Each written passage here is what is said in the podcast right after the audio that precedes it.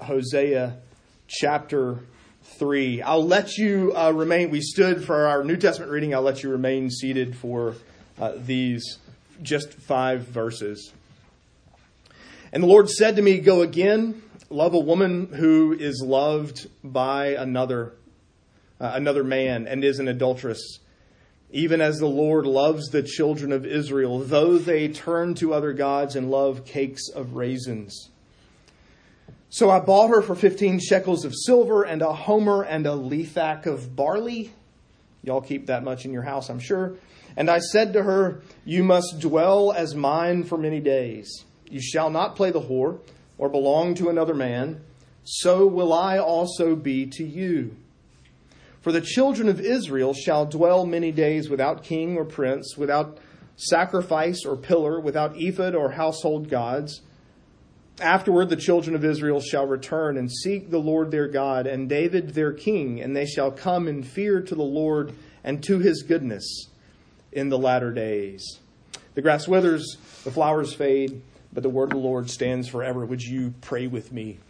Uh, we pray, O Holy Spirit, you have inspired these words.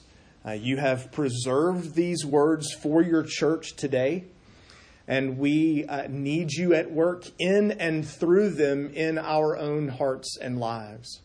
Uh, we will not hear, uh, we will not understand, we will not love, and we certainly will not be changed if you don't do that work for us. And so, would you give us ears to hear, minds to understand, hearts to respond in love, and hands and feet to go out and live the gospel? We ask all of this in the name of Christ our Savior. Amen. Uh, there are, uh, as you may or may not be aware, uh, a number of dangers out there, a number of threats out there uh, to us as believers. Um, I'm struck even by the way I just said that sentence. My, my assumption is that when we think of dangers and threats, they are always out there. Did you notice? I'm like, I even put out there into that sentence.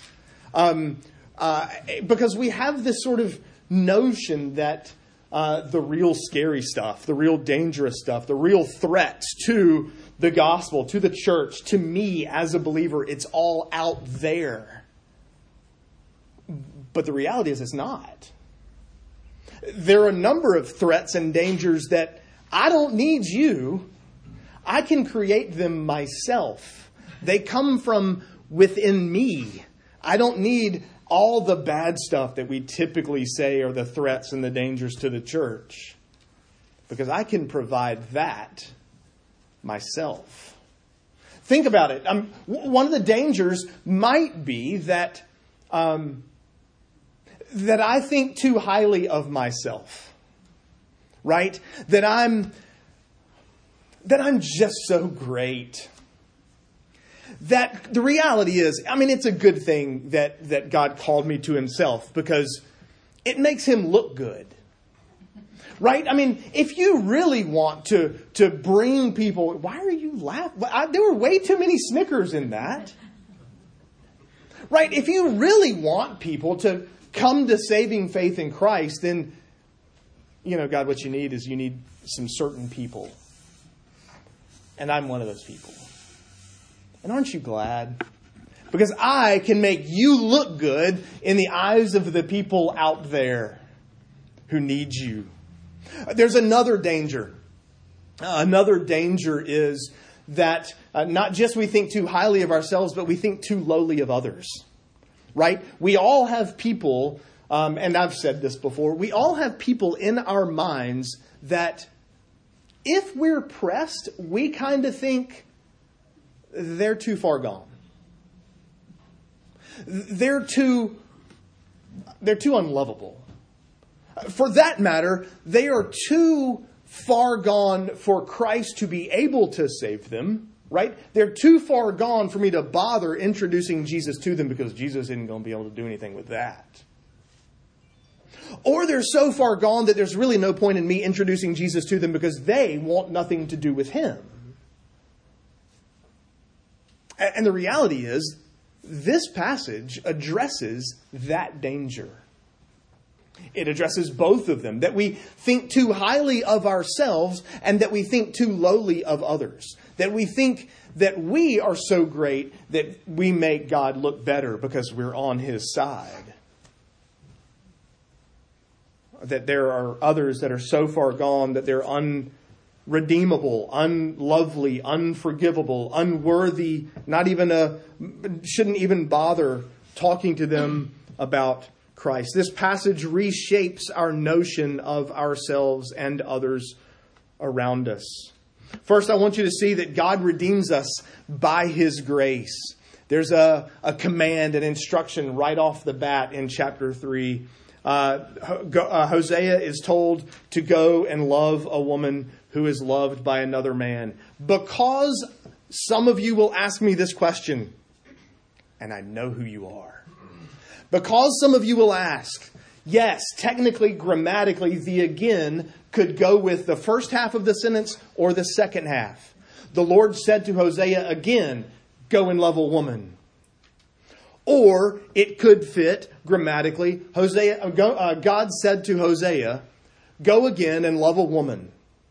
Uh, and I think it belongs with the second, the way we have it here in our English translation. translation the, the implication is, and we're not going to wander down this road.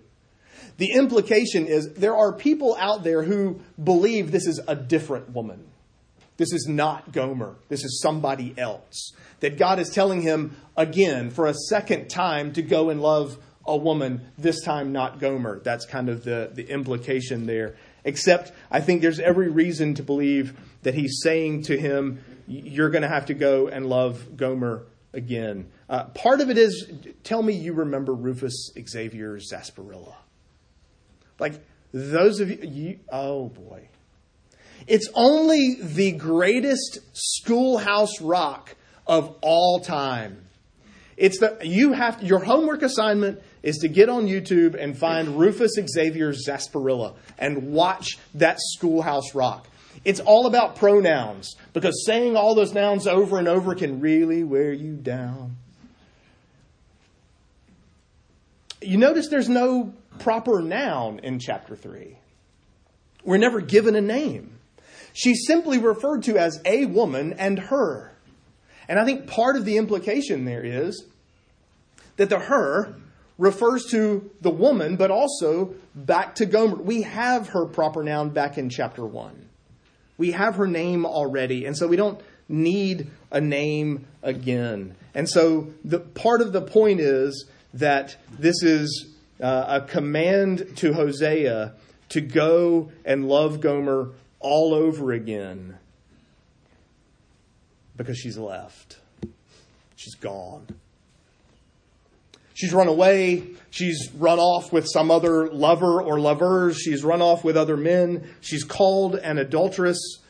Um, she has this habit, it seems, of, of pursuing other lovers. But you notice very quickly the writer turns his attention from Hosea and Gomer to God and Israel. This is not a story of Hosea and Gomer.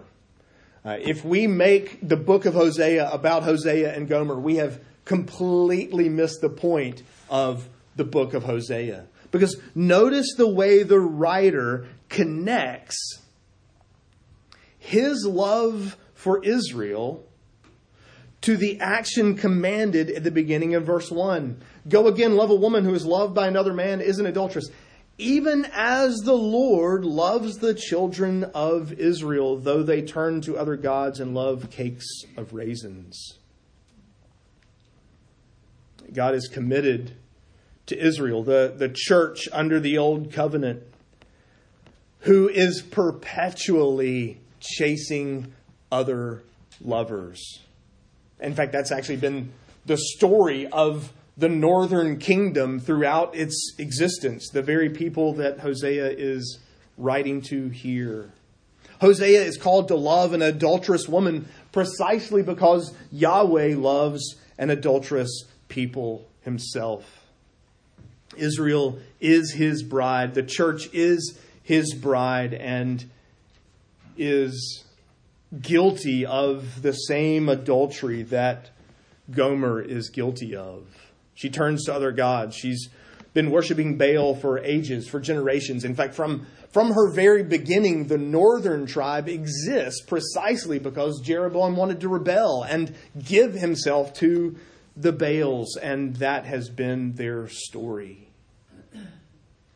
And so it's in light of, of that spiritual reality of Israel that Hosea is commanded to go and find his wife and love her again. You have to wonder would you go? I mean, would you? I mean, think about it. There's, there's absolutely nothing about her in this moment that is enticing. And there's everything about her that is repelling. She is saying to him, I'm not interested. I don't love you. I love these guys or this guy or all these other fellows or uh, whatever. Right? Would you go? It would be awfully tempting to just kind of throw your hands up and say, forget it, it's a lost cause, it's a waste. Why go and find her? Why love her? Why endure the headache and the heartache and the public humiliation of it? Would you go?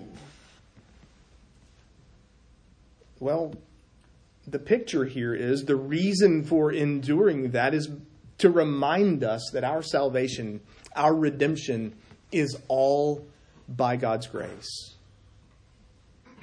We are Gomer. We are as unlovely as she is. We are as unlovable as she is. We too are as unworthy as she is. And yet you read, while we were still sinners, Christ died for us. It doesn't say because you'd gotten yourself all cleaned up, because God thought you would make him look good, Christ died for you. Hosea's pursuit of Gomer is really a picture of God's pursuing grace towards the unlovely and the unlovable.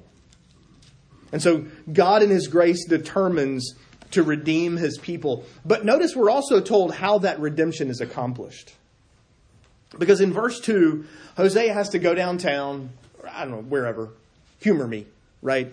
Has to go downtown, find his wife, figure out where she is, discovers apparently she's up for sale, perhaps. Or for whatever reason, he has to dig into his pocket and pull out 15 shekels of silver and add that with some flour in order to buy her back. There's everything wrong with that sentence. This is his wife. She's borne him children. He's he's loved her. They've lived together. They've they've they're married and have been married and yet he has to go and buy her back.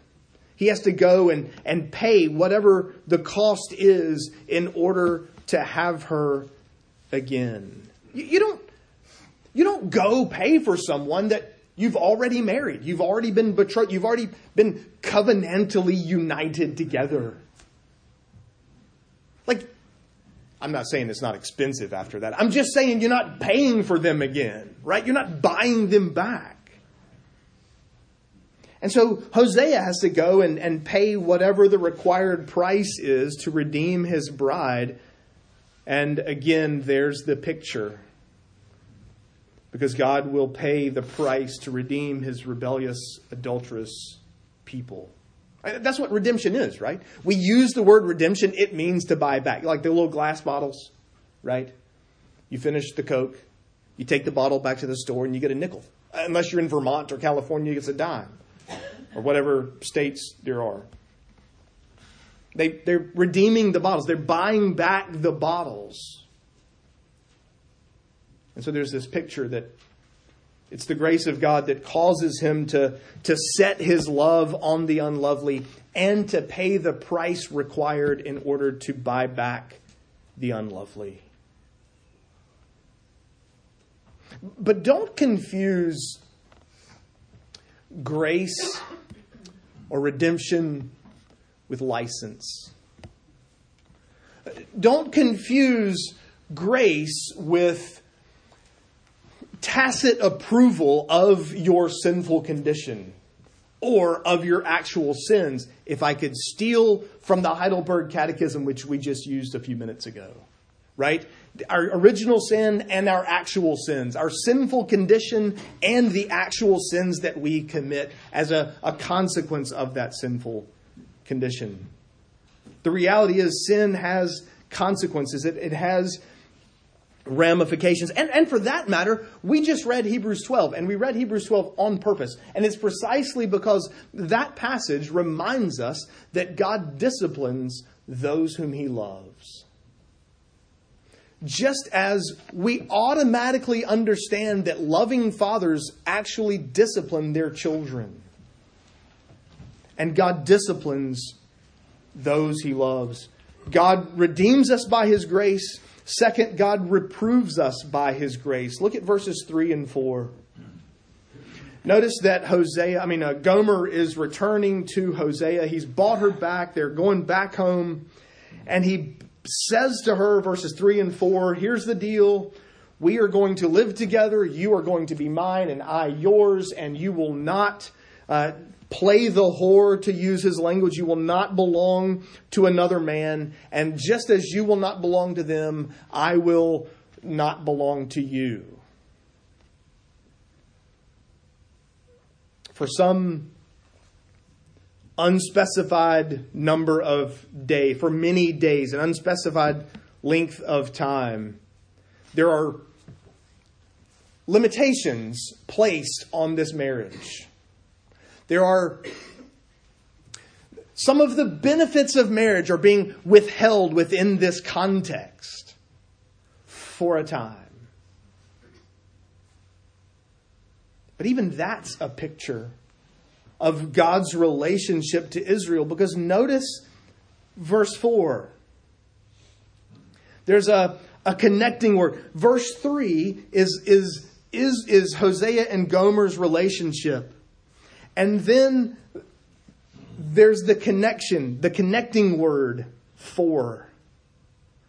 Hosea, this is going to be true of your marriage for a time. Why? Well, because that's also going to be true for Israel for a time. The children of Israel shall dwell many days without king or prince, sacrifice pillar, ephod, or household gods. The, the relationship, these actions or lack of actions in Hosea and Gomer's marriage are a picture of the relationship that God will have with Israel. You see, her heart is given to sinful relationships. Her heart is dedicated, it's committed to these other lovers.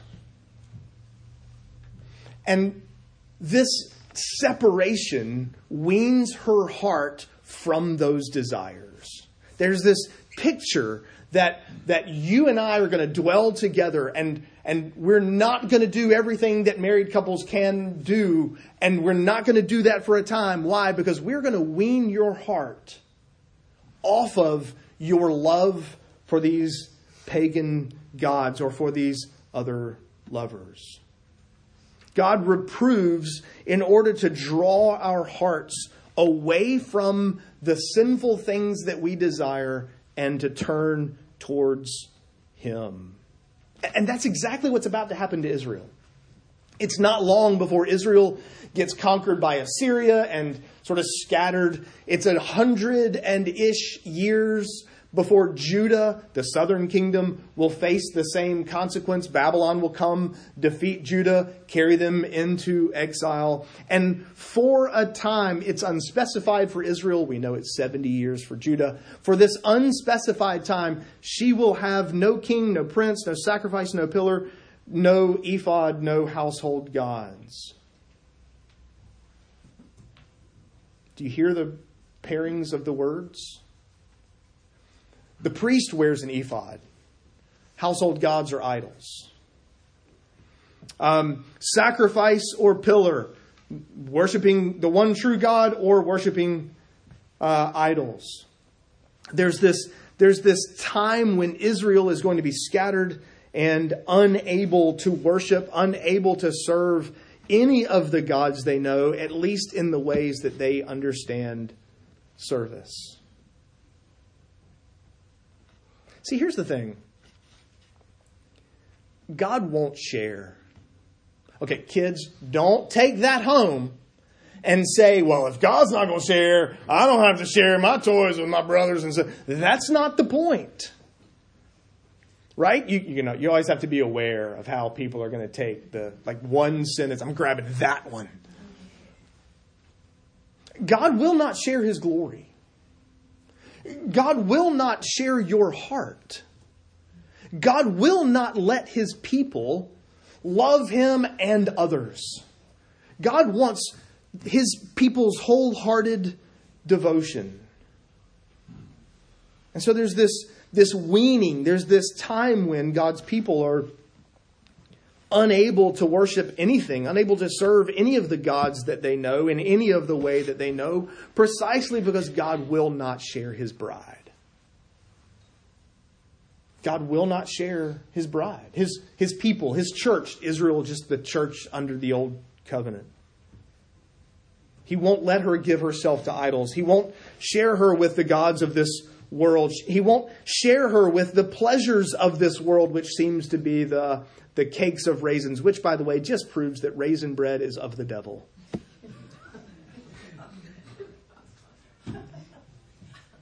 I'll remind you of that. You know, you think about the ways that the church today, probably unintentional, okay, possibly unintentionally, we'll, we'll grant a little bit of, of sort of possibility in any kind of direction. But the ways that the church has been influenced by the prosperity gospel. Now, you and I are going to go, that's, yeah, right, those people out there. Like, that's not us. We don't, you know, that's them. That's not, I don't, right? We're in the PCA church. We don't have that sort of issue. But it's back there, right? We have these, these sort of notions that, um, that, that if life isn't smooth sailing and if everything isn't going exactly our way, then something's got to be wrong. Or, or we believe that God owes us um, because we do the right thing because we belong to Him, that somehow God owes us certain thing, that God is in our debt, and the evidence of His love for us is ease and comfort in life. We, we let our surroundings, we let, we let our, our situation, we let our conditions determine for us our view of God's love for us. We measure God's love and care by, by my surroundings, my conditions, by, you know, how obedient my children have been today, how much money I made today, how, you know, clean my house is today, whatever the, the, the case may be. But this passage reminds us exactly what Hebrews 12 told us that God disciplines us. He trains us to reframe our thinking and our affections. Right? He, uh, Romans 12, we're, we're reshaping the way we think so that we learn to think his thoughts after him. God disciplines, he reproves us precisely so that we will learn to love him and the things that he loves.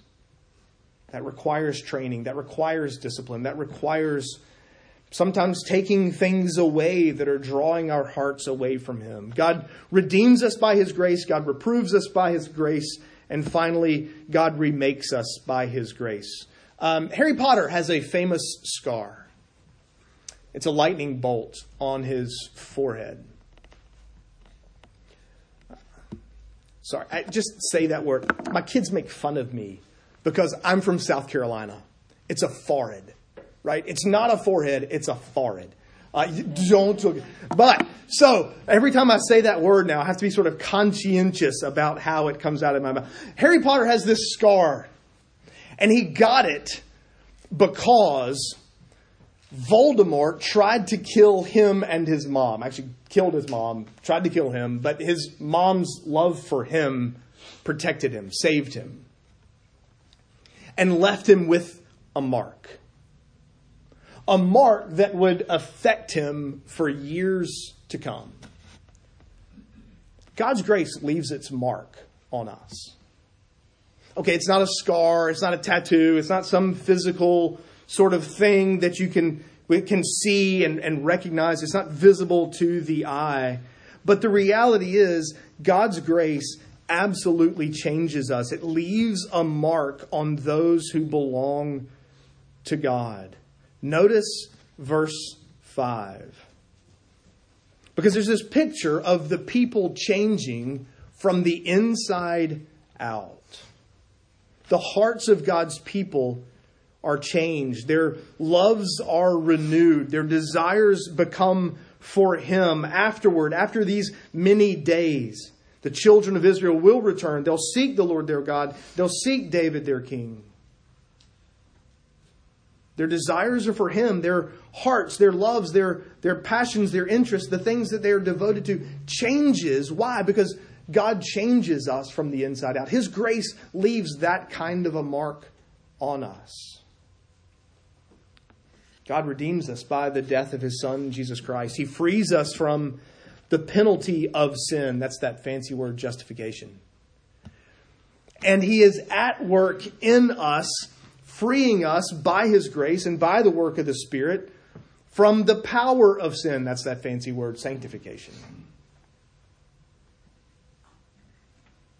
There's this picture that God's people are being renewed from the inside out. And in verse 5, God announces a day that in these latter days, Israel is going to be different. Well, how is Israel different? How are God's people different in those latter days? Well, for one, they're seeking the Lord. They're not chasing after the, the gods of this world, the pleasures of earthly life, the desires of the world around us but God's people are pursuing God and Him alone. These many days of separation have sort of caused her to forget her lovers and to grow in her love for her Redeemer. They'll also pursue, they'll seek after David, their king. Here's the thing David, this is here's my plug for the Wednesday night men's Bible study. We are reading in 2 Kings right here uh, on Wednesday nights. David is long gone. He was ages ago, generations ago. He, he's not really the king that they're looking for, except what they're anticipating, what they're longing for is the day when David's descendant sits on the throne. Remember the promise that God made to David I'm going to have your descendant, your offspring, will be on the throne of Israel forever. And so they're longing for that day when that king, that Davidic promised king, comes and rules and reigns over the household of God. Which is, you talk about a change of heart. This northern kingdom exists because they rebelled against that king. They didn't want the Davidic line on the throne. David, Solomon, Rehoboam. And Jeroboam and his buddies said, Nope, we are going to take over. We're going to rebel against that Davidic line. Their hearts are so changed that they're now returning to the very king, the very ruler that they threw off ages and generations ago. God promises Hosea a day, that there will be a day when Israel, by God's grace, these rebels who once rebelled against, um, against God and his king come and seek the Lord and Jesus, his true king. Notice the language of verse 5. When is this going to be? It's in the latter days. you and I could say, instead of latter days, we could use the word now. Because that's where we are, right? The prophets always anticipate the latter days being the days of Christ. And the writer of Hebrews, back in chapter 1, reminds us that we're in the last days. This time between the first and second coming of Christ is, in the New Testament writer's mind, the last days. And so the, the prophets anticipating the latter days, those days when Christ comes, when that one true king comes, and is both king and is the payment to redeem his people. He is both sacrifice and priest and king. See, the problem is, I think sometimes we are more like the first century Jews than we care to admit. You remember why they rejected Jesus? It was because he didn't fix what they thought needed most to be fixed as quickly as they thought it needed to be fixed. Right? They didn't, he didn't come ride in on a white horse with his sword and slaughter the Roman oppressive government. He, he wasn't the redeemer they thought they were going to get, and he didn't fix the thing they thought most needed to be fixed, and he didn't do it as quickly as, as they thought it should.